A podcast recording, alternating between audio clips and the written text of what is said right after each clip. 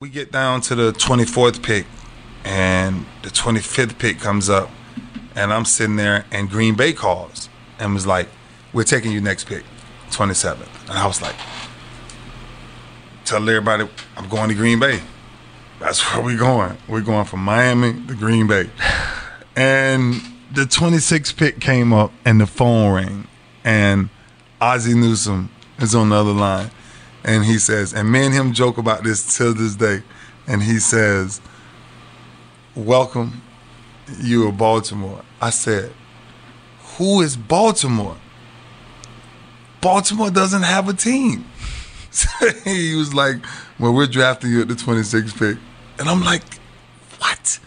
And so I was like, "Okay, we're going to Baltimore," and Baltimore, who, what? We didn't have colors. We didn't have logo. It was it was just the Baltimore franchise. Baltimore. Period. There was nothing. And uh and I just I was like, wow, okay.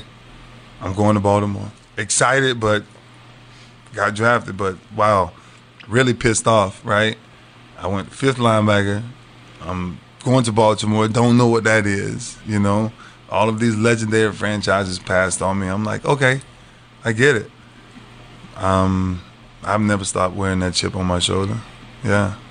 It worked out pretty well. I said, Just going to run this dog to see if we can find any type of uh, human remains that are left. Listen to Where Secrets Go to Die The Disappearance of Derek Hennigan. From the Detroit Free Press, a new podcast set in the woods of Michigan's Upper Peninsula. Available on Apple, Spotify, Freep.com, or wherever you get your podcasts.